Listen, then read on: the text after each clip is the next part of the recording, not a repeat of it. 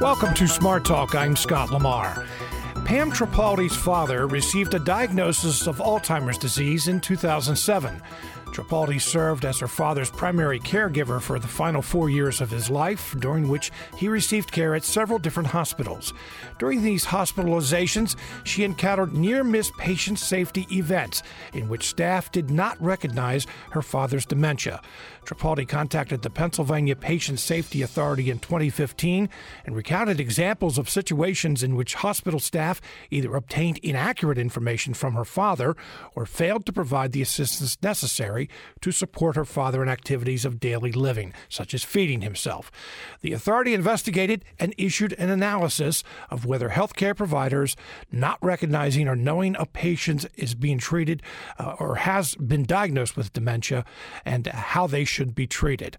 Our guest to talk about this analysis is Michelle Feil, Senior Patient Safety Analyst with the Pennsylvania Patient Safety Authority. Ms. Feil, welcome to the program. Hi, it's great to be here. Thanks for inviting me. I should mention that that introduction uh, that that I actually used the the first few sentences of your analysis because it explained it perfectly. So thank you for that. Well, but, thank you. let me tell our listeners at home that if you have a question or a comment about this, give us a call 1-800-729-7532 or send an email to smarttalk at witf.org.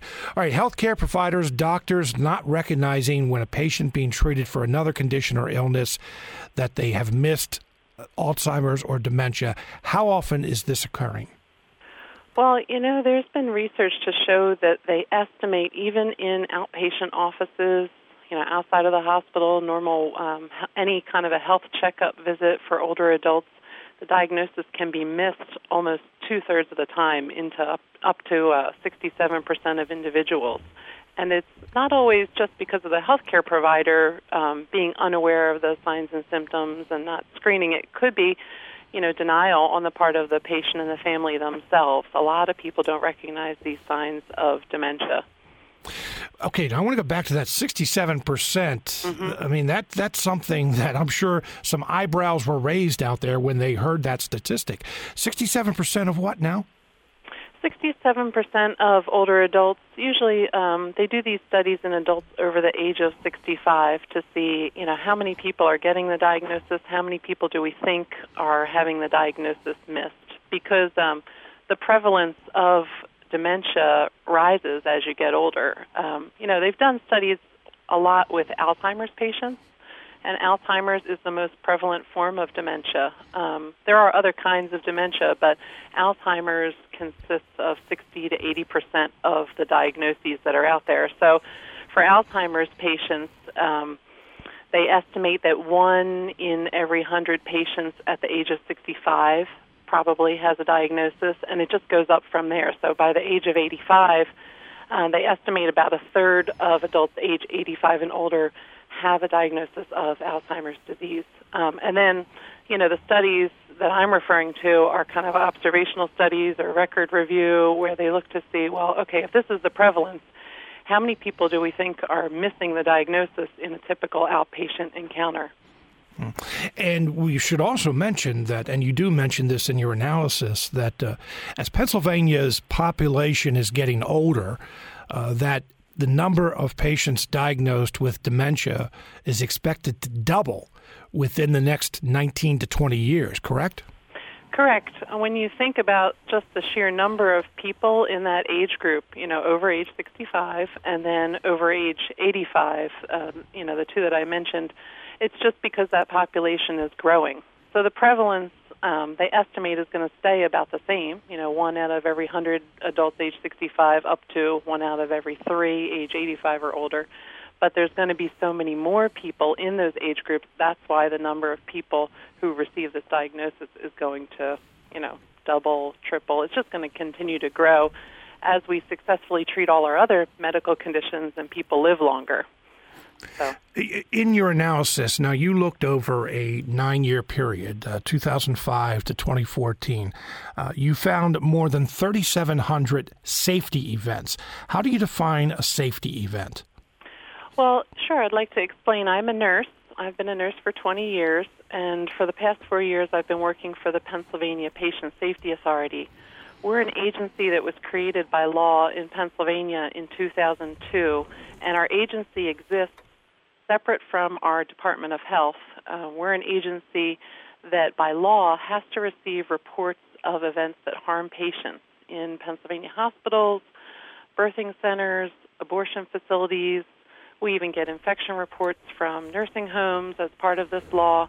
So, a patient safety event is defined by law as um, any event that could harm a patient. We even collect um, reports of incidents or near misses, which I know I mentioned in our article. Um, any event that could harm a patient, either temporarily or permanently. So, we receive reports for all sorts of events occurring in hospitals, from infections to falls to errors during procedures. So this is this rich database of information that we have in Pennsylvania, and um, our reporting system has been collecting these reports since 2004.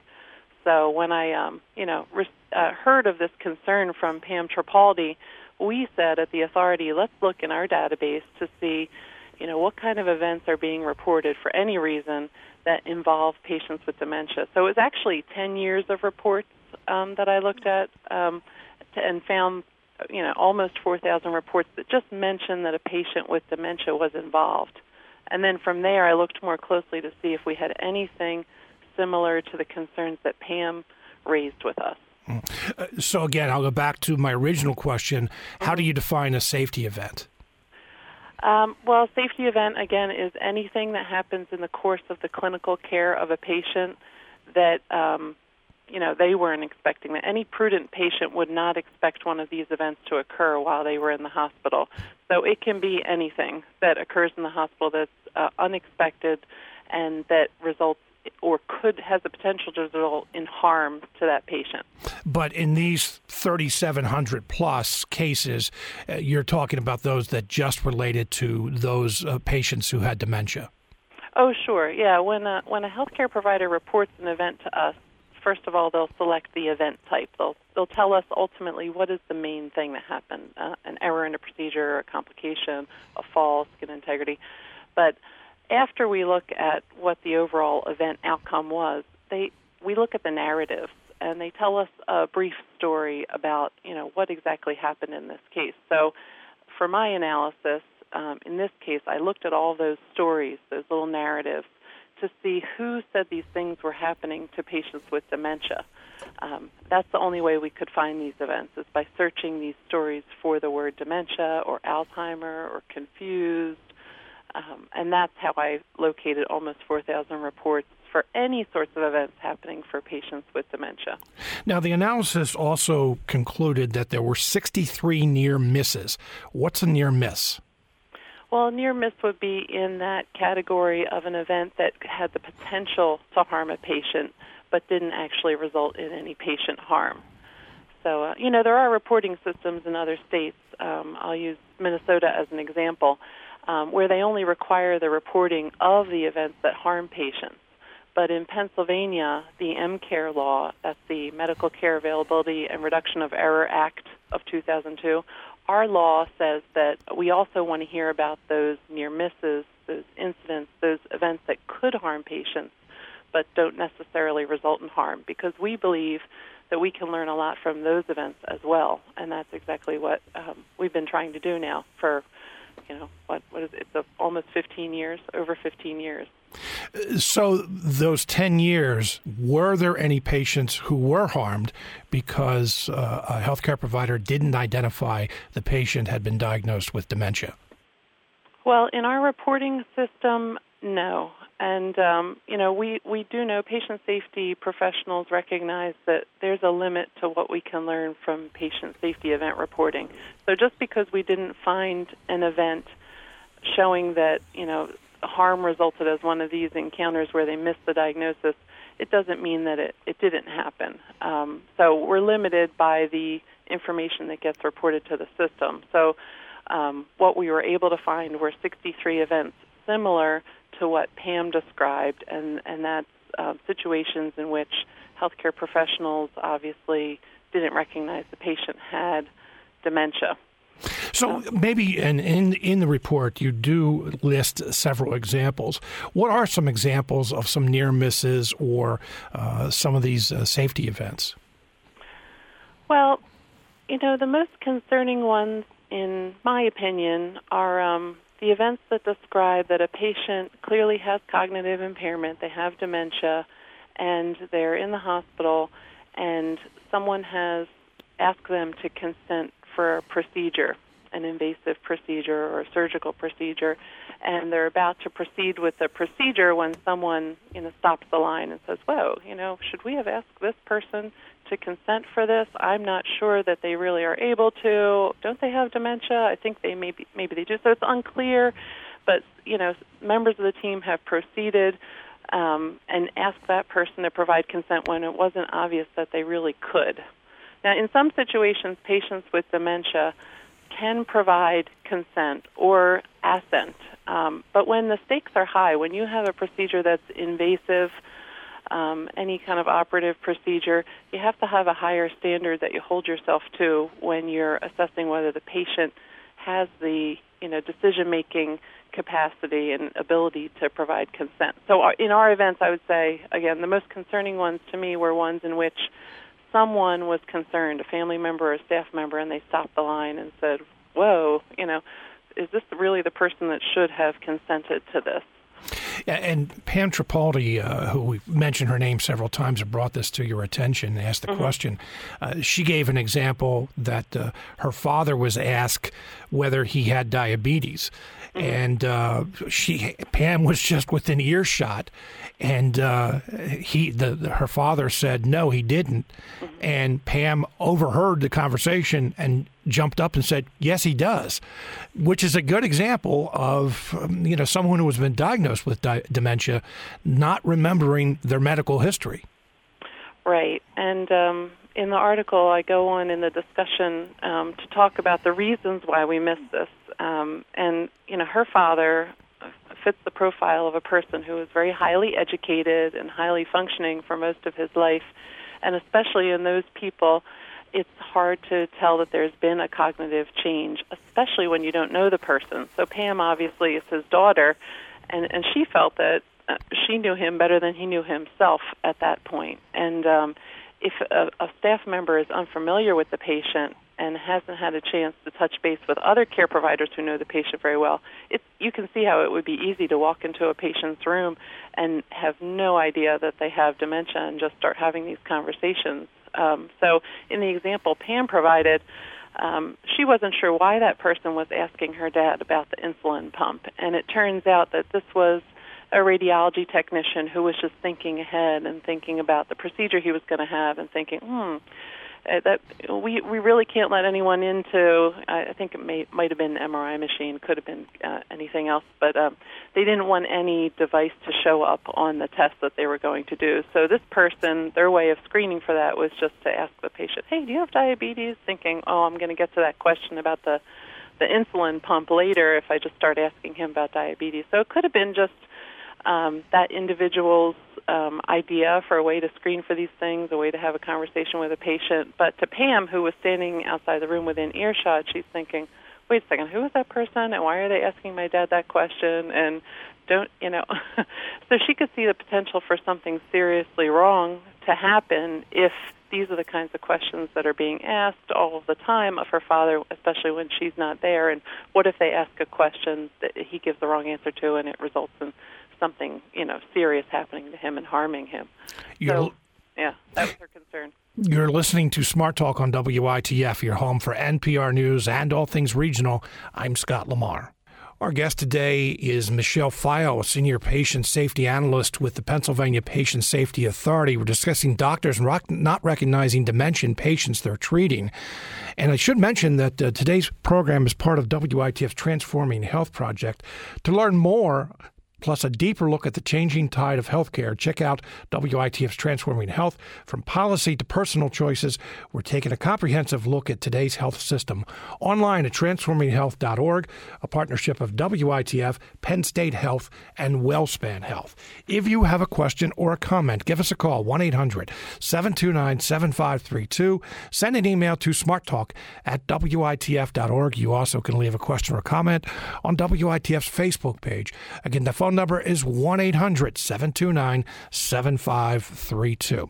Uh, I have a quick question for you about uh, Pam. Uh, uh, we've mentioned her name several times throughout the program, Pam Tripaldi from uh, Northampton County.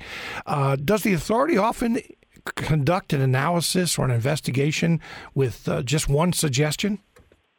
Um, well, it's becoming more commonplace, I would say, in the last several years. Um, there are a team of us who are analyzing the events that are reported to us daily, and um, if we notice anything concerning, we might dive deeper and analyze the events just based on what we're seeing come across in the reports. But there have been some occasions in the past few years where um, someone has contacted the authority either through our patient safety liaisons, and those are the members of our team who visit all the hospitals in our state and the um, the ambulatory surgical facilities, et cetera, um, or they might contact a member of our board of directors um, who meet monthly in Harrisburg. Um, we've had individuals come to our um, public meetings that are held once a month uh, just outside Harrisburg. Um, so through various means, we've had individuals contact us. It isn't very often, but in this case, um, you know, Pam, I believe, contacted a member of our board, and you know, enough of us at the authority thought that this was concerning enough to go into our reports and see and kind of search for stories that matched to see if it was a widespread concern or if this was just something isolated. Um, and you know, we found enough examples of events that were similar that we thought it was worth talking about in our recent analysis. Mm-hmm. So, how does it happen? The um, events such a similar to what happened with Pam's yes. father. H- how is it that uh, uh, mm-hmm. doctors or uh, nurses, anyone in a in a healthcare uh, setting, uh, do not uh, identify patients with dementia? Well, I think you can imagine probably if you have friends or family members that have been affected by any kind of uh, dementia, cognitive impairment. Uh, dementia has a very insidious, slow onset over many years. And um, if the person is healthy and they're at home and they're in a familiar environment, you may not notice the signs of dementia for a very long time. Um, it's when that person has deficits in the area of memory and language and communication, and then finally isn't able to conduct what we call the activities of daily living independently. And that would be things like managing your medications or balancing your checkbook. When that person has these cognitive deficits and then is unable to carry out these functions by themselves without assistance, that's when they meet the criteria for a definition of um, dementia. So if uh, healthcare providers are not screening for cognitive impairment when the patient comes to their office or when they're admitted to the hospital, they can miss it. And like I said earlier, if somebody is highly educated, you know, working professional most of their lives, has been relatively healthy and functional in their home environment, um, they can come in and they can totally, you know, fool you. So unless you're looking for it and using a screening tool, you are going to miss it. Anyone would miss it. And um, a lot of times, patients and their family members themselves are surprised when a patient is screened and found to have um, dementia or some form of cognitive impairment. And uh, again, it's when they're out of their familiar environment. They're usually in the hospital for some other health, you know, reason. Um, and the diagnosis can come as a shock even to the patient and their family members. In your analysis, you have a heading called five categories. Explain the five categories.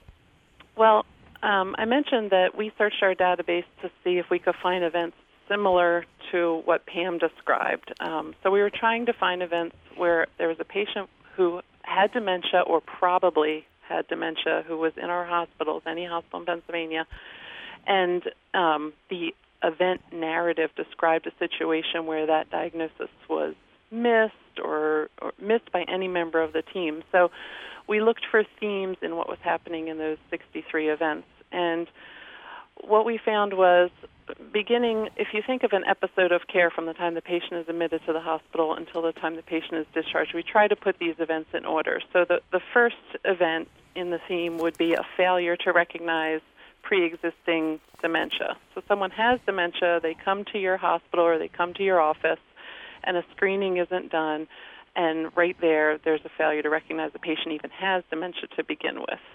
And then the second failure mode occurs when, okay, you know the patient has dementia, but you have failed to assess their competence and their decision making ability.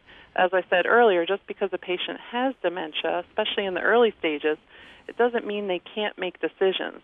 So somebody has to formally assess, you know, what is their capacity to understand their medical information and to make choices you know, our, how much can we rely on this person to make decisions about their own care? So, so our events showed there was a failure to do that, to stop and assess the patient. Then the third failure mode occurred when we knew the patient had dementia and we knew they couldn't make decisions for themselves, but the team failed to identify someone else who can make that decision for them or who could provide reliable information. So this person's here, we know they have a problem, we're not trusting the information. You have to take the next step and identify somebody.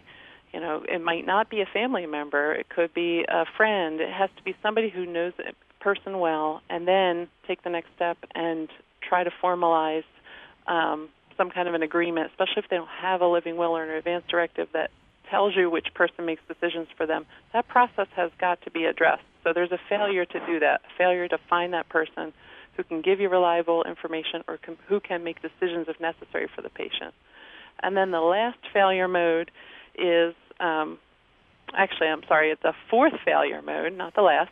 The fourth of these five is okay, we, we know all this. We know they have dementia. We don't trust their information. We have identified somebody who is a reliable historian or who can make decisions, but then they're in the hospital, decision needs to be made or information needs to be gathered, and the person isn't contacted.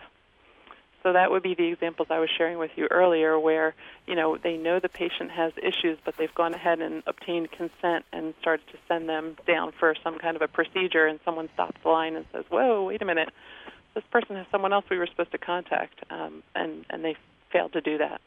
And then the last failure mode would be, you know, all of this has been done. We know they have dementia, we know who the decision maker is, et cetera, but that isn't communicated to every member of the team.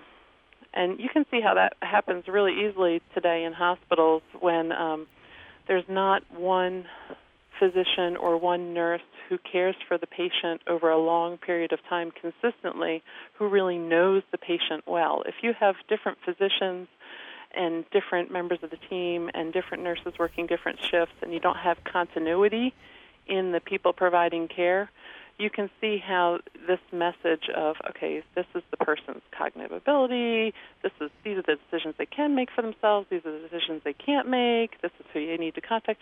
You can see how that information can get lost between care providers. Um, so that's the failure to communicate all this information to every member of the team. Mm. Doesn't today today's technology help to avoid these kind of mistakes?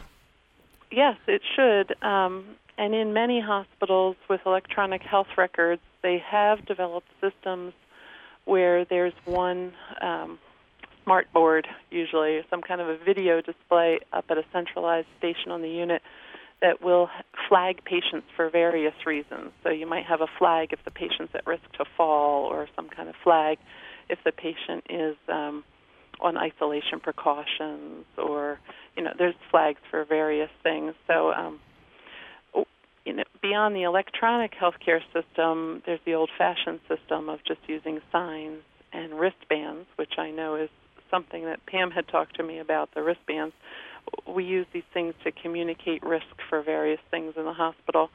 Um, but uh, back to the electronic healthcare record, there, there's quite a lot of information right now, and you can imagine that there's flags for um, medications that create a high risk for adverse events. There's um, alerts that come to the providers for, you know, allergies and caution in using certain medications.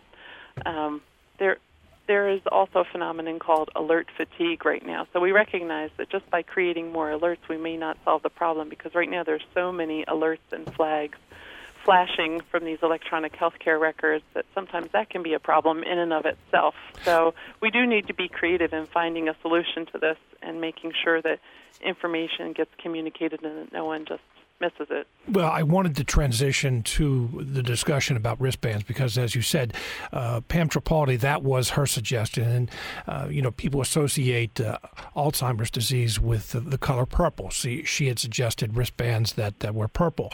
But as you have just kind of mentioned, you're not exactly sold on that idea. Why not? Well, in Pennsylvania, you asked earlier if um, sometimes the authority may even investigate um, or see if we're having problems based on the report of one single event.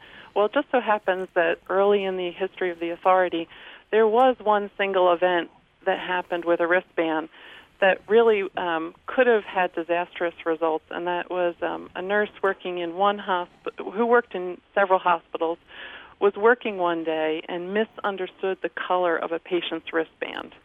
Now, I don't remember every detail of this story, but I, you know, I believe the color um, meant do not resuscitate in one of her hospitals, and it meant something like a, pa- a medication allergy in the other hospital. So, by misunderstanding that color, the nurse believed the patient was a do not resuscitate patient. So, if that patient had a cardiac arrest, that person wouldn't have been resuscitated, and that would have been you know, a huge error. So based on that alone, the authorities started to look at colored wristbands used in all of our hospitals across the state, and we found that there were so many wristbands being used in so many different colors. Um, so the authorities' recommendation was that hospitals should standardize that between hospitals and really limit the number of bracelets being used. Now, another suggestion, and actually it's been used in some other places, was to put a sticker on the admission wristband as when the patient comes in, rather than a fully colored wristband, just a, a little circle round sticker that goes on it. What about that? Well, that is an idea that started with Gary LeBlanc. He is an individual down in Florida. I'm sorry, I just need to switch my phone here. Okay. Can you hear me? Yeah. Okay, great. Gary LeBlanc is um, a journalist down in Florida whose uh, father, I believe, had dementia. And just like Pam, he was an advocate who was out there talking about his concerns as a caregiver. And um, he developed this program called the Dementia Wristband Project. And uh, he started in the hospital down there in Florida where his father had been a patient. And uh, he worked with the staff and also with emergency first responders and you know emergency fire personnel in the area so that all of them and the local Alzheimer's chapter down there and said, you know, this is a problem. We need to make sure everyone knows how to screen for dementia and everyone knows how to care for these patients to keep them safe in the hospital. So together with all those other team members, they went through a variety of um, uh, ideas for how to bring awareness to the issue and identify these patients in the hospital. So he too wanted to start with a purple wristband, but after you know talking to this large group of people, they decided that again that would be confused with do not resuscitate because this um, idea of standardizing wristband colors. Uh, that started in Pennsylvania has gone nationwide. So there are many groups across this nation that have um, suggests that hospitals standardize these colors anyway. So he wanted to avoid the use of the purple wristband as well, and he found this purple angel symbol that was being used over in the UK. It wasn't being used in hospitals, but it was being used uh, in the community to designate businesses that were um, dementia friendly.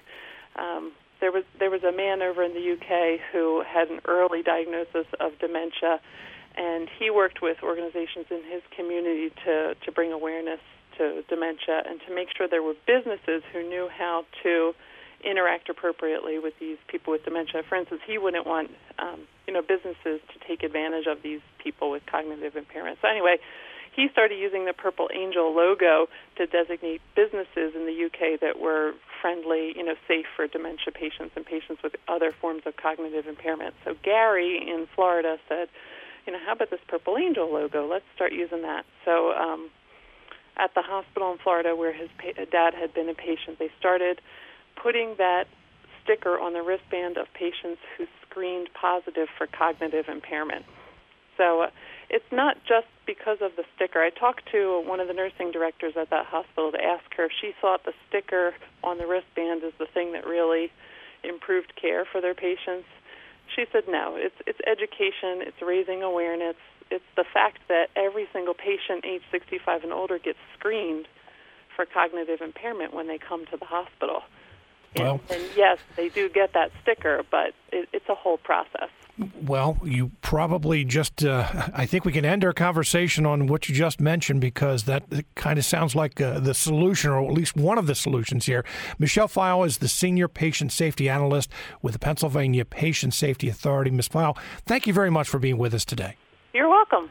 You're listening to Smart Talk on WITF, your home for NPR News and all things regional. I'm Scott Lamar. The Pennsylvania State Geography Bee is scheduled for Friday at the State Museum in Harrisburg. Some of the brightest young people from throughout the state will be participating. But when it comes to geography education in the K through 12 grades, geography is often a forgotten subject. To talk about the bee and geography education, joining us today is Kristin Byers, Program Manager for the Pennsylvania Alliance for Geographic Education and the Pennsylvania State Level Coordinator for the National Geographic Bee and also Nicole Eshelman. She's a teacher at Manheim Township High School and an active member of the Pennsylvania Alliance for Geographic Education. Thank you for being with us today. Thank you for having us. Thank you. Good morning. If you have a question about geography, geographic education, give us a call 1 800 729 7532. Send an email to smarttalk at witf.org. All right, Kristin, I want to talk about the geography bee right off the bat. And I should mention that uh, I'm going to be one of the uh, moderators for the bee, the final. So yes. it's one of the reasons that I wanted to have you on today. Not only that, but because this is an important topic. But uh, talk about the bee and what to expect on Friday. All right. Well, first of all, we're thrilled that you're have we're having you as our final round moderator. That's going to be very exciting. The bee is uh, sponsored by National Geographic, and it really begins back in the fall. Schools all across Pennsylvania are uh, register their school to host a school-wide bee. The winners from those bees, those bees are uh, they take place in January, and the winners uh, take an online test that National Geographic produces.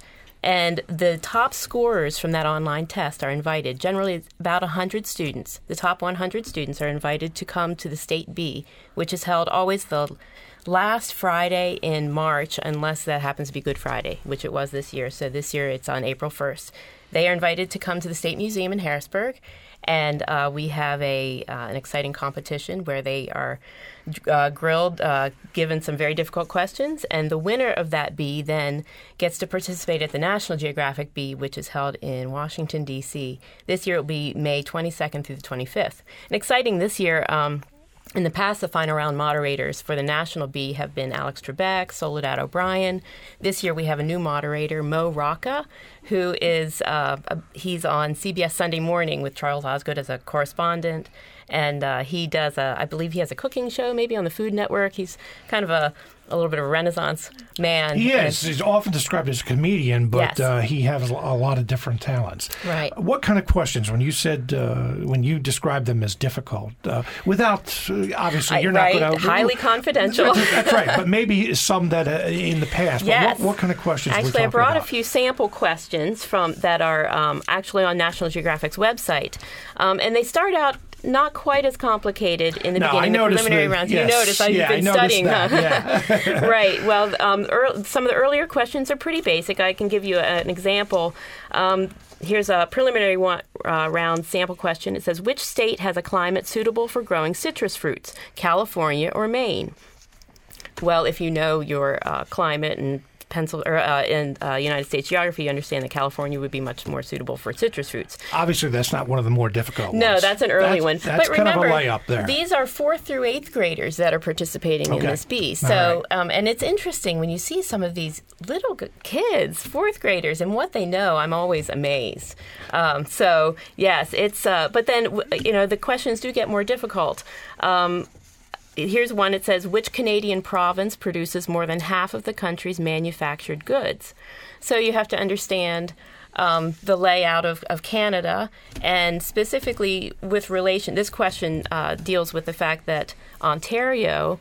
Uh, is next to a lot of the Great Lakes, and so if you understand that, you recognize that Ontario would produce a lot of uh, more of uh, manufactured goods than, say, Saskatchewan or some of those more northern mm-hmm. territories.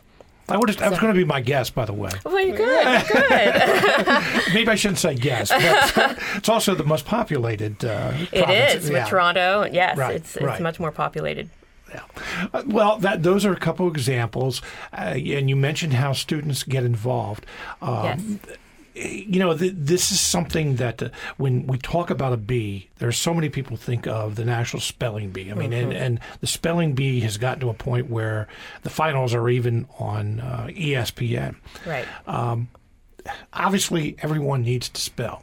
What about geography? Why why is geography important? Well, geography is important because it, I think young people need to have an understanding of geographic concepts so they can apply them to problem solving. I mean, we're a global society. The world is shrinking, and um, we it's, it's, just really important to know and understand uh, how these concepts can help us in, in figuring out the relationship between uh, those locations and the people around them, the environment around them. That's really what the study of geography is. It's not just knowing where things are, but how those locations affect people and the environment. Um, and how we can uh, problem solve and and uh, you know interact better with people around the world. It's it's really critical. You know, I the example I think of all the time is the Middle East. Mm-hmm. How geography plays such a part in the issues that the Middle Eastern countries are, are playing. Uh, the, you know, the issues that they're facing, I should say. Uh, you know, the borders with uh, Iraq and uh, or excuse me, Afghanistan and uh, mm-hmm. Pakistan, Iraq and Syria, um, uh, Iraq and Turkey, and you know we hear about those countries every day, and geography has played such a role there. Uh, Nicole Eshelman, I want to turn to you as a uh, teacher of uh, geography. And by the way, do you teach geography itself, or does that uh, come under the heading of social studies, or just what? Yeah, a lot of districts here in Pennsylvania do not have geography as a standalone course. So, geography falls under the umbrella of social studies or often under the STEM umbrella um, if it's more of the science related, like physical studies of geography. So, I do not teach a standalone geography course, and many of the, st- the districts in our state do not. Um, but geography is definitely a part of the courses that I teach from AP US history up to global perspectives. I teach 11th and 12th grade students. Um, and really a big challenge is helping them to understand it's not just knowing where places are. Um, I think that there's a disproportionate focus in a lot of studies, um, especially in geography, of just events and places and individuals, but it's more about how and why and why did it happen there and forming these deeper connections that really will help students have a lasting understanding of meaningful connections as they're studying geography infused within the rest of their curriculum. Well, give me an example. Yeah, so recently I did a project with my 12th grade Global Perspective students, and that course is really focused on current events and understanding the world around us. So there is no textbook, like the daily newspaper is our, our textbook. Um, so, in understanding the civil war in Syria and um, seeing why refugees are, are fleeing out of the country um, really is a topic that is so foreign to them. Um, they think that oftentimes, even you know, educated and well intentioned students think, well, this is happening on the other side of the planet. We're not connected. We don't feel the impact of that. Um, and they don't realize really how we are so interconnected. Uh, so helping them understand the global issues and developing an empathy for those is important. Um, so not only did we study, you know, why there is a civil war in Syria and the 20 plus groups of people that are trying to vie for control, we looked at those push and pull factors of why those refugees would be fleeing and coming to the United States. And in this study, they were able to map them on these large tabletop maps that National Geographic offers free on their website. So they could do this in groups and work together. And they actually looked at refugee stories to plot those on the maps of plotting out the challenges that their families overcame. And what I found so powerful in our class uh, was that in, in two sections um, that I teach, I've had three different refugees that came from the Middle East, from um, Iraq, and from Syria that shared their story. And as they shared their story, of family members being scattered all across the planet um, to find safety, of you know having threats to their families of, of violence or death, of overcoming those challenges, really gave my class such an understanding of what these these barriers are to overcome for the refugees' families, and then this understanding of what they can do to help. Um, so, a, a very divided issue of whether refugees should be accepted into Pennsylvania or into our country or not. Um, regardless, they were very involved in what they can do to help out as students by participating in World Refugee Day, by reaching out to those students in our school. And so it was more than just the very basic level of learning where is Syria, but building on to that of why it matters and how we can help and how we can be, you know, decision makers that will impact our future in a better way. Well, you left a class behind today. I'm, I'm, not saying that in a negative way, but what I am saying is that your class is on the line right now. Ethan is in uh, Manheim. Ethan, you're on the air. Hi, Ethan. Hi, hi Mrs. Eshelman. Hi. um, we had a question, a geography question. We were wondering how you got interested in geography.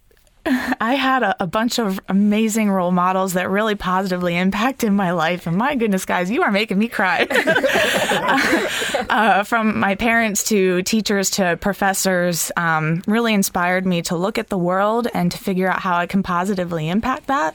I hope as a teacher that even in a very small way, um, that I am able to help you guys look at the world and to understand it as it is around you and as you take part in being those leaders of the world. So uh, a lot of people positively impacted me. Um, and to be honest, in high school, I don't know if I really truly understood what geography was. I, I'm hoping with changing of legislation that geography, as it is a core subject, will be focused on more. Um, but it wasn't until I sat in my first geography class in college, I was like, ah, oh, this is this is the song of my heart. This is understanding the world around me and, and wanting to study in it and deeper and to, to grow in that field. So, Ethan, is the whole the whole class is listening to the program today? That's right. Yeah. Okay. Uh, ask the class what's their biggest geography question. Um, tell tell them you have to come to a consensus pretty quickly here. Um, uh, should geography be its own class, do you think, in high school? Okay. So what? Okay. All right. I, I'm, going to let you guys go and have uh, Mrs. Eshelman answer your question, but I'm glad you called in and that you're listening today. It sounds like a holiday at the in, the, in your classroom today. They're an amazing group of students in the International Baccalaureate class. Um, they are just so bright um, and so dedicated to their studies, and so it, it, has truly been a pleasure to teach them this year. Um, geography really should be a standalone subject, and in high schools, it often takes the place as an AP Human Geography course um, that focuses focuses on the human side of it, more the social studies side, as opposed to the physical science side that is focused more so in science classes. Um, so there definitely is a place in the high school for it. Um, but I think more so of having geography at the lower levels in elementary and especially in middle school is where it really should be taught with higher frequency. All right. So today, you know, I hate to bring up the negatives, but uh, I have to. um, there is so much emphasis on standardized tests, and uh, some of those uh, core subjects like reading, writing, math is geography part of that at all? Mm-hmm. Geography is identified as a core subject, one of the nine, um, some of which you listed. But the problem is, under No Child Left Behind, it was not a funded subject, so it wasn't really a focus of um, of the curriculum, and it also isn't a tested subject. So as students are preparing for rigorous standardized tests, a lot of the focus has to go on to the reading and the math and the writing, um, which is very crucial and is so important, and it's not to minimize any other discipline. Um, what is very exciting to see is that as No Child Left Behind has been replaced, we are seeing more of a focus on a more well rounded education uh, that comes from the Every Student Succeeds Act that was just signed into law on December 10th.